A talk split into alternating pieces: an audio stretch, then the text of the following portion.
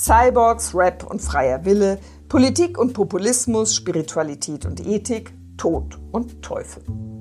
Ein Podcast mit Menschen, die was zu sagen haben. Hier ist Erleuchtung garantiert. Ich bin Dorothea Lüttekens, Religionswissenschaftlerin an der Universität Zürich und sitze tatsächlich im Bahnhof von St. Gallen. Wobei, ehrlich gesagt, ähm, neben mir sitzt ein, zwei Klaviere, stehen zwei Klaviere. Wir sind zwar im Bahnhofsgebäude, aber eben auch in der Mikro-Clubschule, und zwar in der Musikschule. Und neben diesen beiden Klavieren oder vor ihnen sitzt auch Rudi Lutz, der künstlerische Leiter und Dirigent der Johann Sebastian Bach Stiftung in St. Gallen und Ehrendoktor unserer Fakultät. Und Ehrendoktor bist du ja geworden, weil du eben nicht nur Musiker bist, also Dirigent und Komponist und Orchesterleiter und alles Mögliche, sondern eben auch Musiktheologe. Musiktheologe, dieses Wort höre ich zum ersten Mal. Aber eigentlich gefällt es mir gut.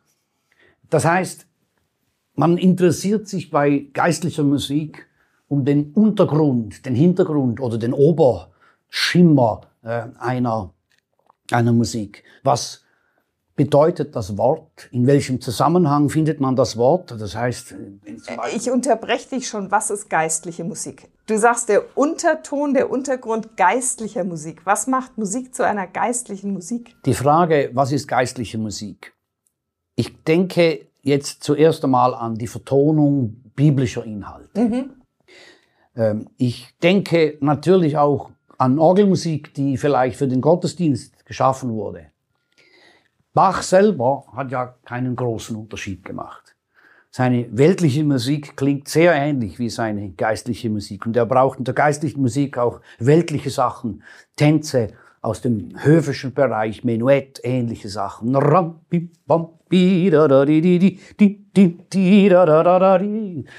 Und, und so weiter. Lieber Herr Gott, ich könnte ohne weiteres zu äh, einer Gavotte aus der Suite auch einen geistlichen Text finden. Er sagt es, jede Musik, die echt ist und die äh, auf den Generalbass auf, aufbaut, ist äh, eigentlich äh, Musik zur Ehre Gottes. Überhaupt Musik grundsätzlich zur Ehre Gottes. Also Bach hat im Grunde genommen, wenn er an Musik gedacht hat, auch immer gleich an also an sein Verhältnis zu Gott gedacht oder sein christliches Weltbild? So würde ich es beschreiben. Denn wenn man seine Bauernkantate anschaut, dann merkt man, hier geht es wirklich ums Bier und um die um den Tanz und, mhm. und das Zusammensein oder die Hochzeitsquodlibets, da ist äh, ganz klar, es geht nicht nur um den Segen, den geistlichen Segen, mhm. sondern auch den Segen fürs Ehepaar. Also das heißt, es gibt schon auch einen säkularen Bach. Also Bach hat nicht immer gleich äh, christliche Musik gemacht, oder? Ich glaube, sein Leben war Ausdruck, Zeugnis von einer sehr starken Gottesverbundenheit. Und was er tat, das tat er in einer tiefen Verbindung mit, mit, mit dem Schöpfergott, habe ich den Eindruck. Wenn man die Eintragungen der Karloff-Bibel zum Beispiel liest, da wird ein ein Was Gottesdienst. ist die Karloff-Bibel? Also der Karloff, das, der Abraham Karloff, der hat äh, in den Jahren 1680 etwa, hat er äh, eine Bibel herausgegeben, eigentlich eine Lutherbibel und sehr viele Kommentare von Luther dazu geschrieben und auch seine eigenen mhm. Kommentare dazu. Und diese Bibel, also ein Riesending, das sind 30 Kilogramm, drei Bände, die hat sich Bach in den 30er Jahren zugetan oder sie wurde ihm geschenkt. Und da hat er sehr viele eigene äh, kleine Bemerkungen mhm. an den Rand geschrieben und die sind zum Teil außerordentlich äh, spannend zu lesen.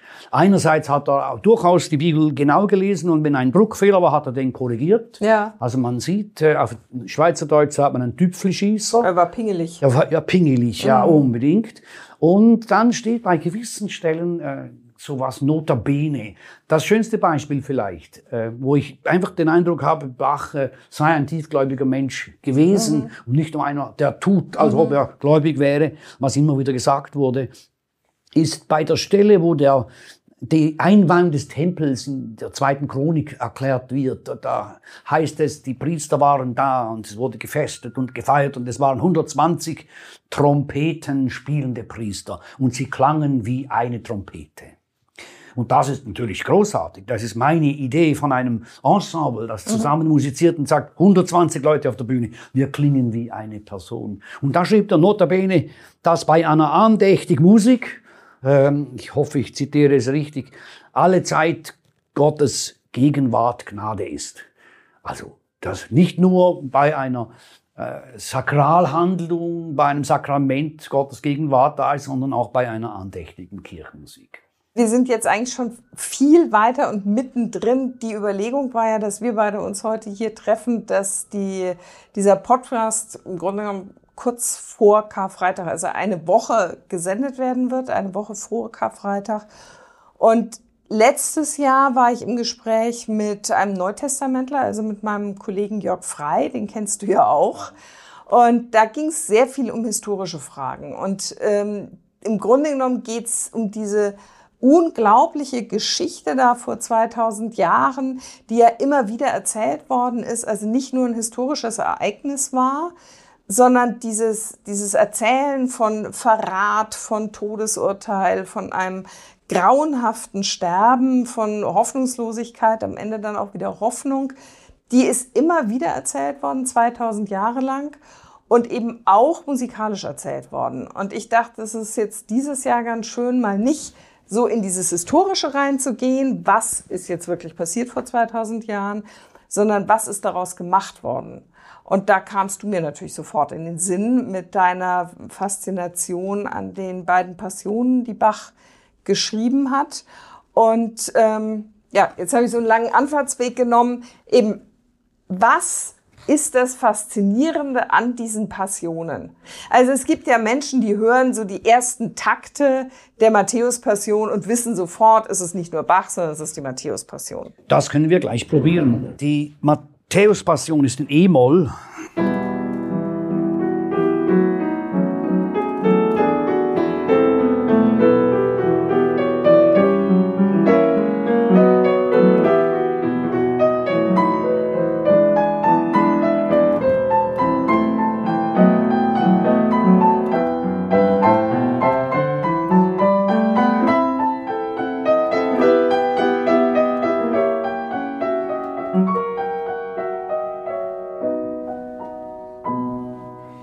faszinierend bei der Matthäus-Passion ist dieser Bass. Und dann dieser aufsteigende Gestus.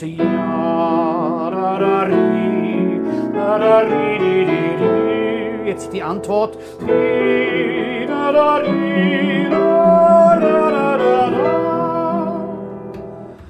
Ich mag mich gut erinnern. Äh, ich finde es spannend, hier da mit Leuten zu arbeiten, die von Bach überhaupt nichts kennen, die nicht einmal wissen, wer das ist. Mhm. Passierte mir letztens, ich war ganz erstaunt. Ich habe gesagt, in einer Schulklasse, 13- bis 18-Jährige, hat jemand von euch schon Bach gespielt? Haben sie mich angestarrt.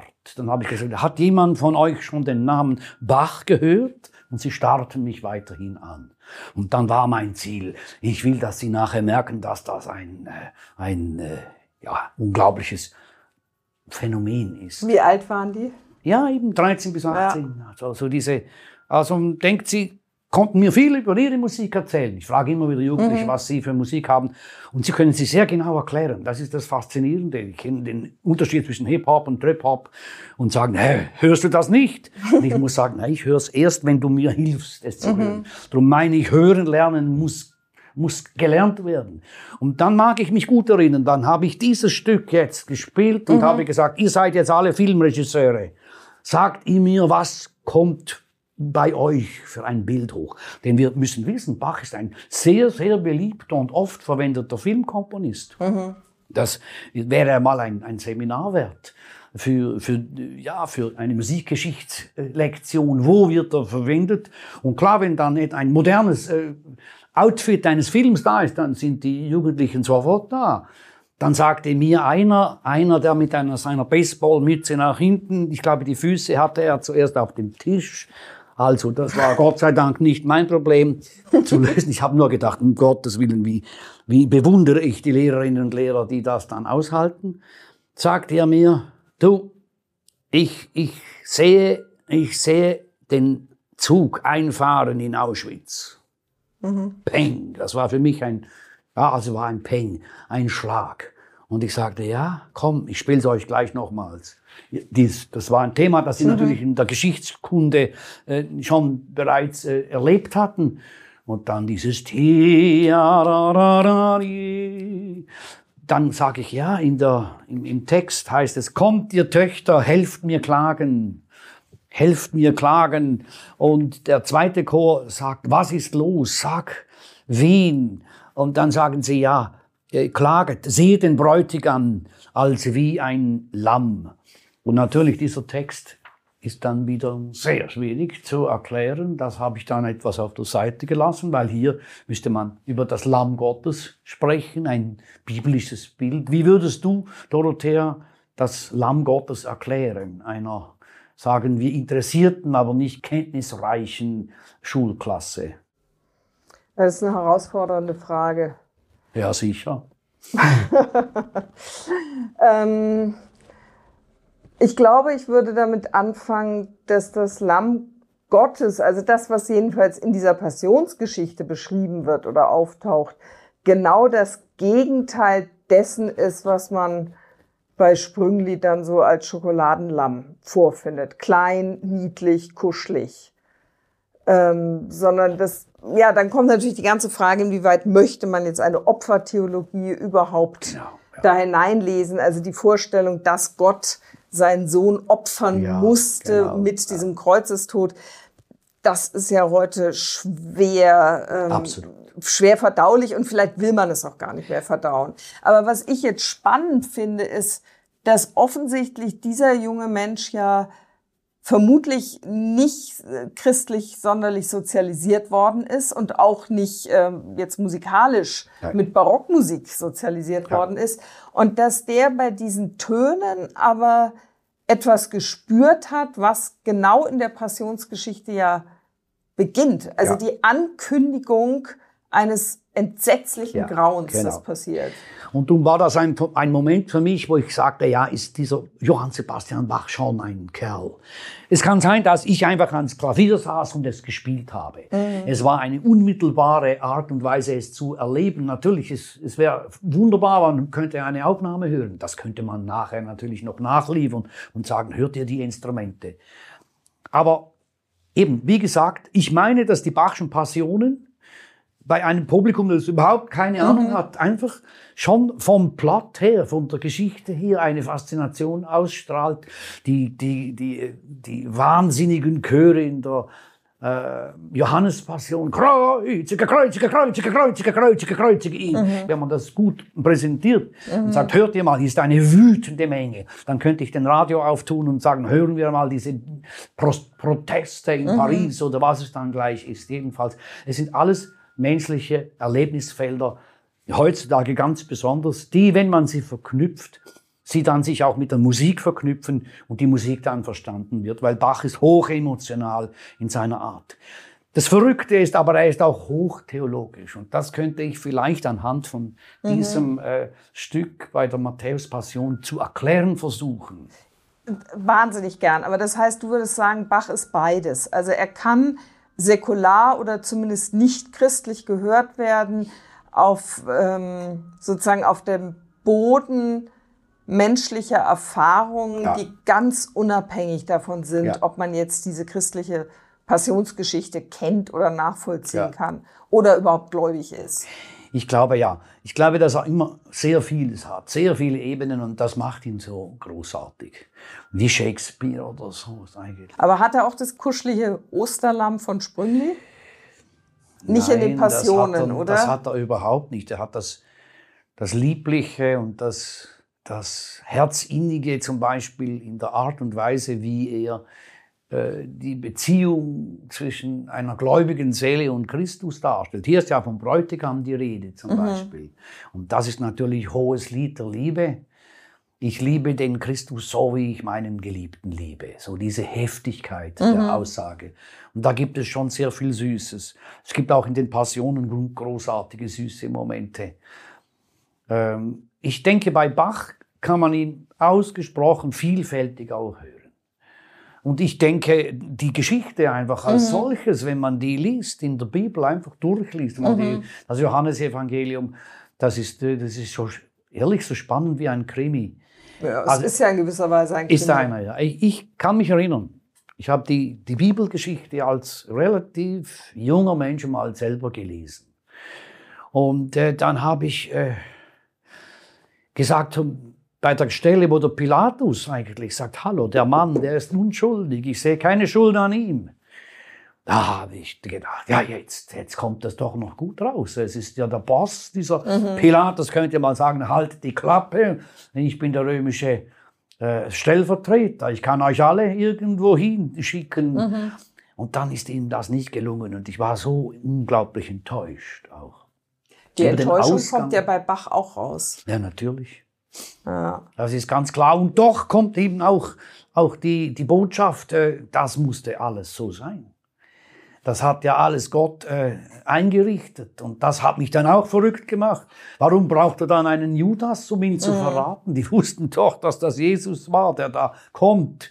Äh, denn sie ja, ist am Garten, er war ja, hat ja öffentlich gepredigt und, und wenn sie, die hohen Priester fanden, äh, wir wollen den jetzt fangen, dann muss er doch nicht verraten werden, aber eben alle diese ganzen Sachen. Das gehört zum Plot. Das gehört eben auch zum Plot und das natürlich äh, interessiert mich. Und äh, bei einer Passionsaufführung natürlich gehe ich den, äh, den musikalischen Spuren nach.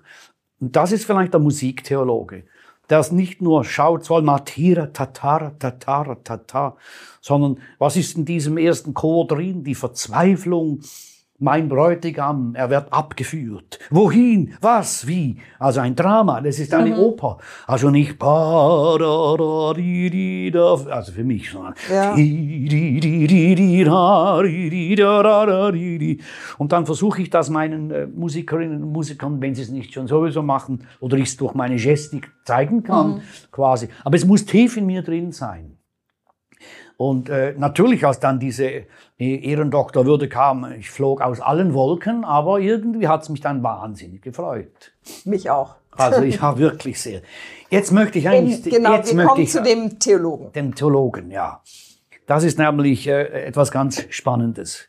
Wenn wir die Musik hören, also ist dieser Puls, tim, pam, pam, pam, meine ich die Verzweiflung. Und dann bleiben wir auf dem Ton, immer auf dem Orgelton. Also die Bedrohung wird immer größer.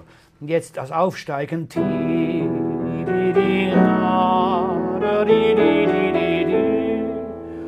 Also diese, diese vier Noten und dann geht die Tonleiter weiter.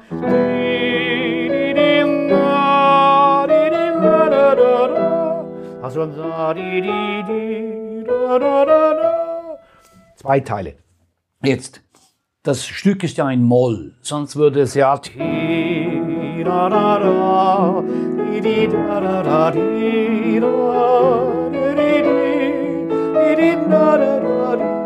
ganz eine andere äh, Qualität. Aber er nimmt Moll. Aber wenn wir jetzt die Tonleiter anschauen, die entsteht durch diese Töne, die ich vorhin angesungen habe, dann staunet man und sagt, hallo, das ist ja gar keine Molltonleiter, sondern eine, eine Durtonleiter. Jetzt, ich glaube, das ist eine theologische Aussage. Das Elend, das schreckliche Elend, das ans Kreuz führt, ist unsere Erlösung durch das Kreuz. Ein Dur, eine Durtonleiter, also die Vollendung seiner Aufgabe. Äh, und was braucht dazu diese schreckliche, fürchterliche Geschichte, die eben meinen jungen Menschen, den ich sofort tief in mein Herz nahm. Hallo Mann. Ich sagte ihm, das werde ich immer so hören, wenn ich das aufführe. Die, die, die, die Auschwitz-Geschichte. Ich mach's doch nochmals. Na, ah, sorry. Na, na,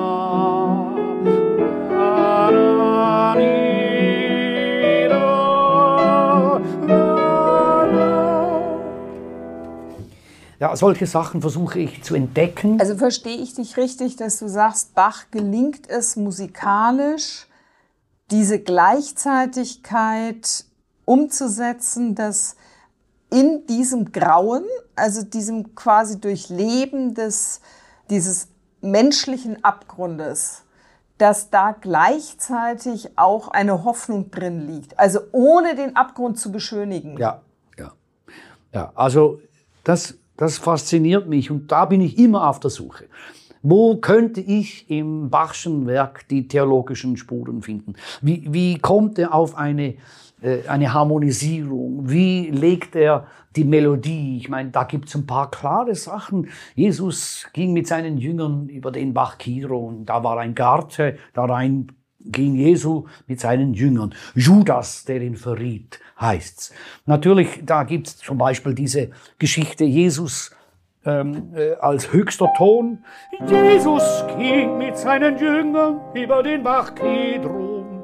Da war ein Garten, da rein ging Jesus und seine Jünger. Bei einem Punkt gibt es eine Kadenz. Also, jetzt kommt der Judas.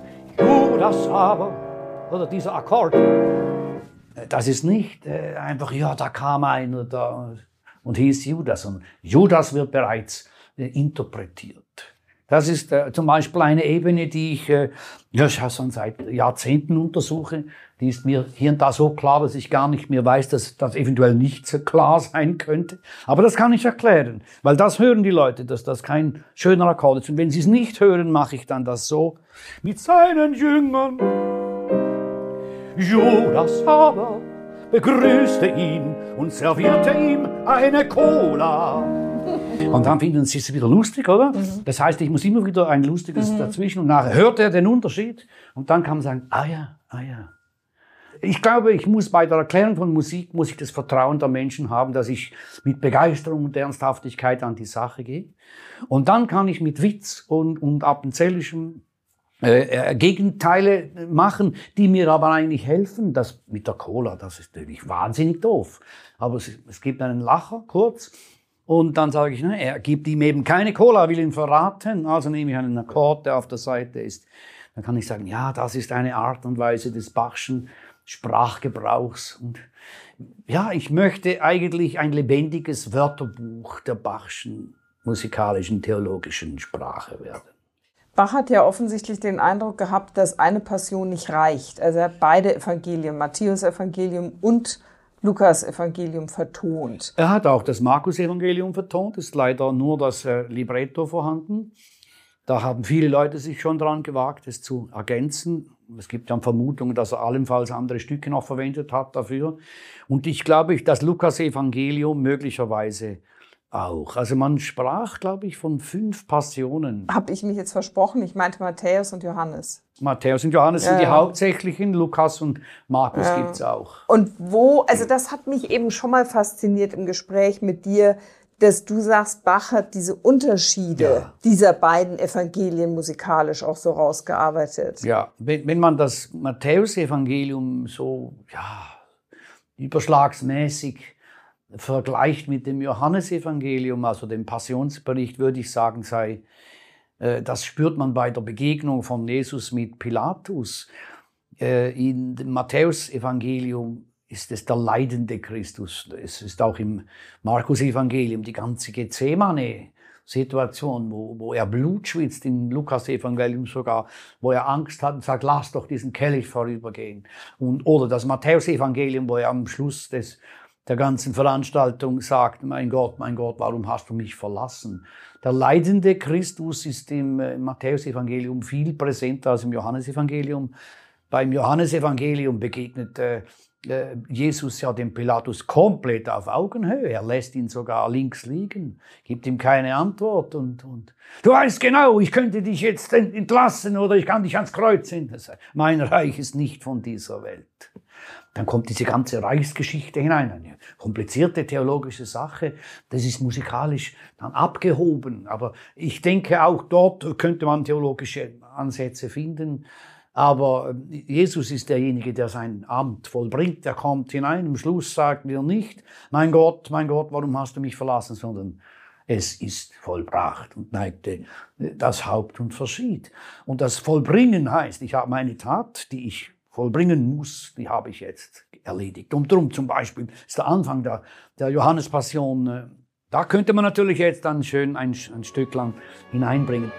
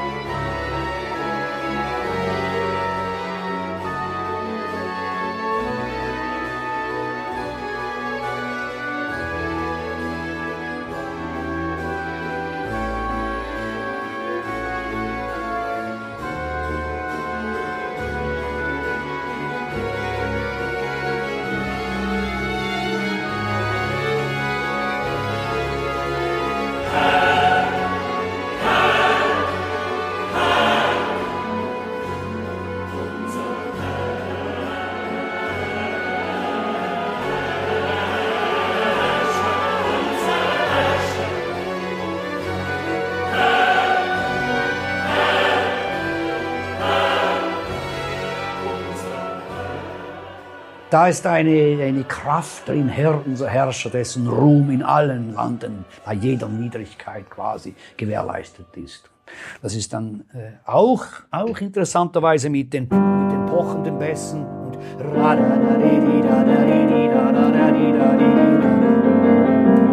so ein Gewühle. Und dann die Oboen und die Flöten, die unisono spielen.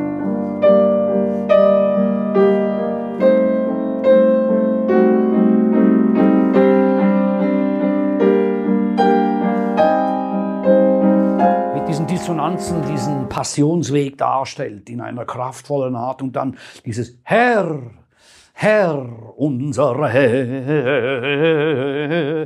diese Koloraturen, ja, das ist ein ganz anderes Jesusbild, das er entwirft. Und ich sehe, dass Bach die, die Evangelien fantastisch gut gekannt hat. Das habe ich dann auch bemerkt bei der Karloff-Bibel. Unterstrichen, das hat ihm gefallen, das hat ihm nicht gefallen, das hat er unterstrichen, das hat er kommentiert. Er, es gibt 500 Eintragungen in dieser Bibel. Und die waren nicht für die Pfarrherren bestimmt. Also Bach hat einfach in diese Bibel ja, reingeschrieben. Ja. Ich meine, das war ein kostbares ja. Buch. Ja, mit roter Tinte zum Teil. Oh. Ich habe mir das Buch gekauft. Teures Ding, eine Faximile. Also ein Nachdruck. Ein Nachdruck, ja. Ja, stell dir vor. Ja, äh, ja, eine, eine, eine Offenbarung, würde ich sagen. Alle Fragen, die immer wieder gestellt wurden, der Mann war doch wie viele Kirchenmusiker, ja, Herr Pfarrer, ja, Herr Pfarrer, Jesus Christus. Und, und, und, zu Hause, ja, interessiert mich nicht. Es ist eindeutig, dass das bei Bach nun eben nicht der Fall war. Würdest ja. du denn sagen, man selber kann Bach nicht nur hören, sondern auch dirigieren, aufführen? Wenn man selber kein gläubiger Christ ist? Also ich bezeichne mich ja in der Zwischenzeit als gottesfürchtigen Agnostiker. Also ich habe mich, seit ich den Doktortitel bekommen habe, täglich mit Literatur, also ich interessiere mich und irgendwie ist ein, ja, ein, ein Same schon noch da. Aber ähm, ich würde nicht meinen, dass man gläubig sein muss, aber man muss die Sache verstehen. Man muss auch wissen, ich meine, man müsste auch die lutherische Orthodoxie verstehen.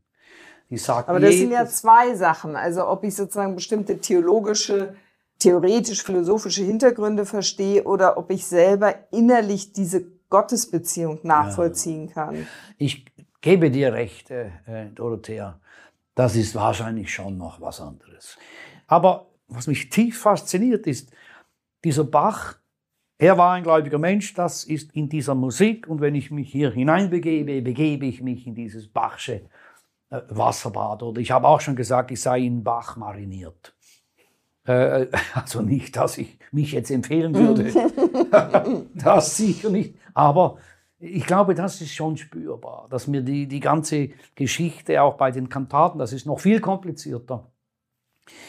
Ich möchte gerne eindringen in, in das, was ist und versuchen, das in die Musik zu legen. Und wenn das rauskommt, habe ich den Eindruck, Ja, das sei schon ein Transformationsprozess, der auch für Menschen mhm. äh, durchaus äh, hörbar sein kann, die einmal mindestens sich die Zeit nehmen, es sich anzuhören. Aber ich bin der Meinung, dass Bach ohne, ohne Vorkenntnisse nicht ganz einfach äh, zu vermitteln ist. Aber wenn man äh, eben, wie gesagt, wie ich es vorhin erzählt habe mit, mit diesem jungen Mann, das war in Lausanne. Wir haben Englisch gesprochen, damit wir etwa gleich lange Spieße hatten ja, ist es schon möglich, Zugang zu ermöglichen. Das, was mich persönlich unter anderem an Bach so fasziniert, ist, dass die Geschichte, die er in diesen Passionen mit einer musikalischen Intensität erzählt, die einen emotional, also empfinde ich das jedenfalls, vollkommen umfangen hält oder gefangen hält. Ja. Also ich kann mich dem nicht entziehen. Und als ich jetzt mehr über Bach gelesen habe und gelesen habe, dass er lange Zeit ähm, sehr kritisch beurteilt worden ist und eigentlich nicht die Bekanntheit hatte, also nicht annähernd, die er dann später bekommen hat, die er heute für viele hat, dass er überhaupt nicht das Idol war und offensichtlich damals bei seinen Zeitgenossen oder nach seinem Tod zunächst mal gar nicht das ausgelöst hat, was er heute bei vielen Menschen auf, auslöst. Wie erklärst du dir das denn? Ich glaube, dass einerseits der Zeitgeschmack sich sehr stark verändert hat. Ob das auch die Aufklärung war? Ja, nur das Verrückte, Sie meint dieser junge Mann, von dem du erzählt hast, dessen Zeitgeschmack ist Bach ja nun auch nicht. Ja, das, Und trotzdem ja. hat er was gespürt. Ich frage mich, wie weit man überhaupt diese Stücke noch aufgeführt hat. Denn wenn du denkst, wie, wie viele Male hat Bach seine Matthäus-Passion gehört? Eigentlich nur die paar Male, wo er sie aufgeführt hat. Und wenn man die Musik nicht mehr aufführt, kann man gar nicht mehr äh, eine Wirkung erzielen. Ich bin sicher, man wollte zu der Zeit nach Bach diesen klassisch galanten Trend mhm. weiterverfolgen. Das war quasi das Bild. Ich kann mir durchaus vorstellen, und das gelang ja dann dem alten Zelter, der gesagt, ja, ich habe Bach wahnsinnig gern. Der junge Mendelssohn war da und war fasziniert seine, äh, heißt die Schwester von äh, Felix. Fanny. Fanny, ja. Fanny war fasziniert. Natürlich, das waren hochbegabte musikalische junge Menschen. Aber ich glaube, das gelang dem äh, jungen Mendelssohn, der sagte seinem äh, Meister Zelter, schau mal, die Matthäus-Passion müssen wir aufführen. Das ist ein Stück, das wird die Leute erschlagen. Und das ist dann auch passiert. Das war ja dann auch so. Und natürlich, ja. wenn man die Musik nicht hören kann, oder? Und wir können heutzutage natürlich äh, fünf, sieben, zehn, 20 Fassungen der Matthäus-Passion. Wo ist der ideale Ort zum Aufführen für eine Matthäus-Passion oder Johannes-Passion? Muss es eine Kirche sein? Nein, es, es muss nicht eine Kirche sein. Es muss eine heftige, heftige äh, Aufführung sein im Sinne von einer, einer tiefgehenden Aufführung. Und dann ist es erstaunlich, wie ein Publikum bei einer Matthäus-Passion leidet, leidet, mitleidet, mitleidet und irgendwann gibt es diesen Moment, wo die Taube dann kommt und das Blatt bringt also als Zeichen, Noahs Zeichen, ah, wir sind bald an Land. Da gibt es eine Beruhigung im Publikum und alle sagen, wir haben die, die äh, Sache überstanden. Natürlich gibt es Leute, die gehen jedes Jahr in die Passion und wollen das miterleben. Eine, eine unglaubliche Reise. Aber es muss eben nicht in der Kirche sein. Es Nein. muss kein religiöser Ort Nein. sein, an dem sie aufgeführt wird. Nein. Für mich nicht. Und wir führen sie auch in, äh, in der Tonhalle jetzt in Zürich dann auf die Johannespassion und diese Heiligkeit, dieses lauschende Moment, egal was die Leute dabei denken, das ist abhängig von einer sehr guten Besetzung. Und wenn der Evangelist nicht gut ist, dann ist es schrecklich. Mhm. Das ist der, der zentrale Mensch, der die Geschichte einfach erzählt. Wenn du selber dirigierst oder wenn man im Chor singt, wenn man im Orchester spielt, Würdest du sagen, das kann man dann selber auch in gewissem Sinne als eine religiöse oder spirituelle Erfahrung beschreiben? Ja, sicher. Ich weiß nicht, wie man eine religiöse Erfahrung äh, äh, beschreibt, was da alles auch dazugehören kann, aber ich bin überzeugt. Und wenn ein Evangelist diese Geschichte so erzählt und alle gehen mit und alles funktioniert, also klar, wir Musikerinnen und Musiker sind an, an sehr vielen musikaltechnischen Sachen äh, festgesetzt und wenn das Tempo nicht läuft oder wenn die, die, die einzelnen Orchestergruppen auseinandergehen, dann muss man das retten. Aber wenn das so richtig läuft und die Musikerinnen und Musiker kennen das Stück sehr gut, ich könnte mir gut vorstellen, eine Johannespassion ohne eine einzige Probe mit den erfahrenen Leuten zu machen. Das wäre fantastisch. Die wären alle auf 180. Hoffentlich geht alles gut. Es würde gehen.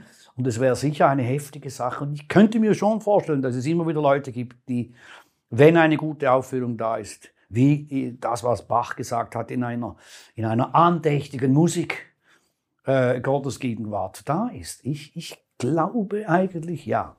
Ich finde nur, für mein Musikerleben andächtig passt eigentlich nicht. Zumindest nicht mehr im, im heutigen Wortsinn. Es ist so eine gewaltige Musik und Andacht hat so was Stilles in sich gekehrtes. Und, und ich finde das Faszinierende, wenn man das hört und wenn ich dich erlebe beim Spielen, dann sind die großartigsten Momente, wo man sich selber eben nicht mehr spürt, sondern nur noch die Musik da ist. Ja, ja. Also weißt, ist das weißt nicht du, was ich Andacht? mein? Ist kein altmodisches Wort natürlich, Andacht. Das wäre dann Theologie historisch sicher hochinteressant zu sehen, wie wird das Wort Andacht. Äh, Also zur Andacht führen würde ich sagen, man denkt an etwas, also man ist, bei der, man ist ganz in der Geschichte drin. Das kann natürlich durch eine Heftigkeit oder, oder durch ein, ein kontemplatives Spiel. Es gibt ja in den Passionen immer diese Wechsel zwischen Kontemplation, zwischen Aktion und dann wieder die Gemeinde, die singt. Und das ist wie äh, die ganze Geschichte abstoppen und sagen, so, wir überlegen uns heutzutage, was das bedeutet für uns. Und dann geht die Geschichte wieder weiter. Also ein andächtiges Zuhören der Kinder, wenn, wenn die, die Geschichte vom, vom äh, Rotkäppchen und dem Wolf erzählt wird. Dann haben sie vielleicht den Daumen im Mund. Und dann so. Leben das mit. Das empfinde ich als auch eine Art von Mhm. Ja, ja, du hast recht. Vielleicht Ja. würde ich so, aber es wäre ein sehr spannendes Thema, äh, zu sagen, wie erlebst du das? Was ist Andacht für dich? Zahlreiche Seminarthemen. Zahlreiche Mhm. Seminarthemen. Das war auch nicht das letzte Gespräch mit dir, hoffe ich Ja, jedenfalls. mich freut's. Ja. Vielen Dank. Wir müssen, glaube ich, dringend aufhören. Eben Andi, der die Technik bei uns macht, Andi Gredig, der wird zunehmend unruhig.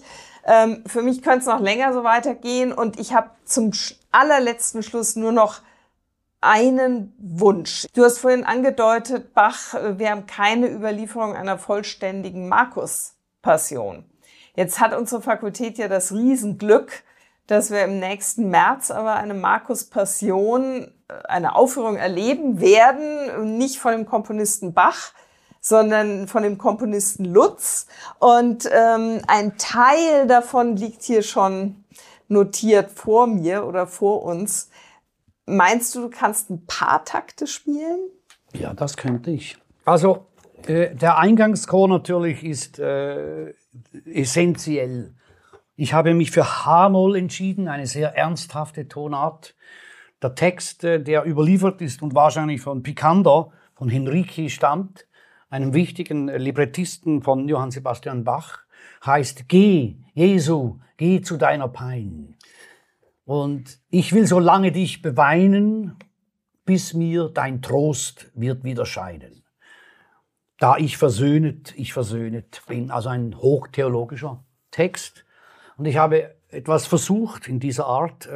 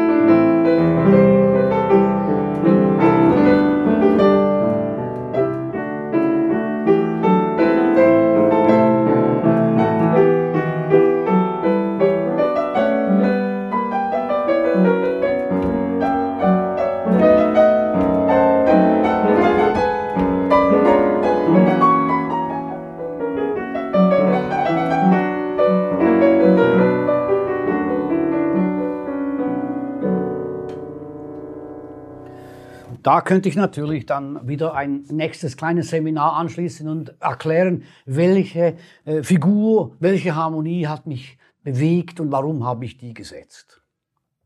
Das machen wir das nächste Mal. Wenn dann die Uraufführung stattgefunden hat. Du, also vielen Dank. Wir eben, wir sind am Ende angelangt und äh, das war ein Podcast der Theologischen Fakultät der Universität Zürich.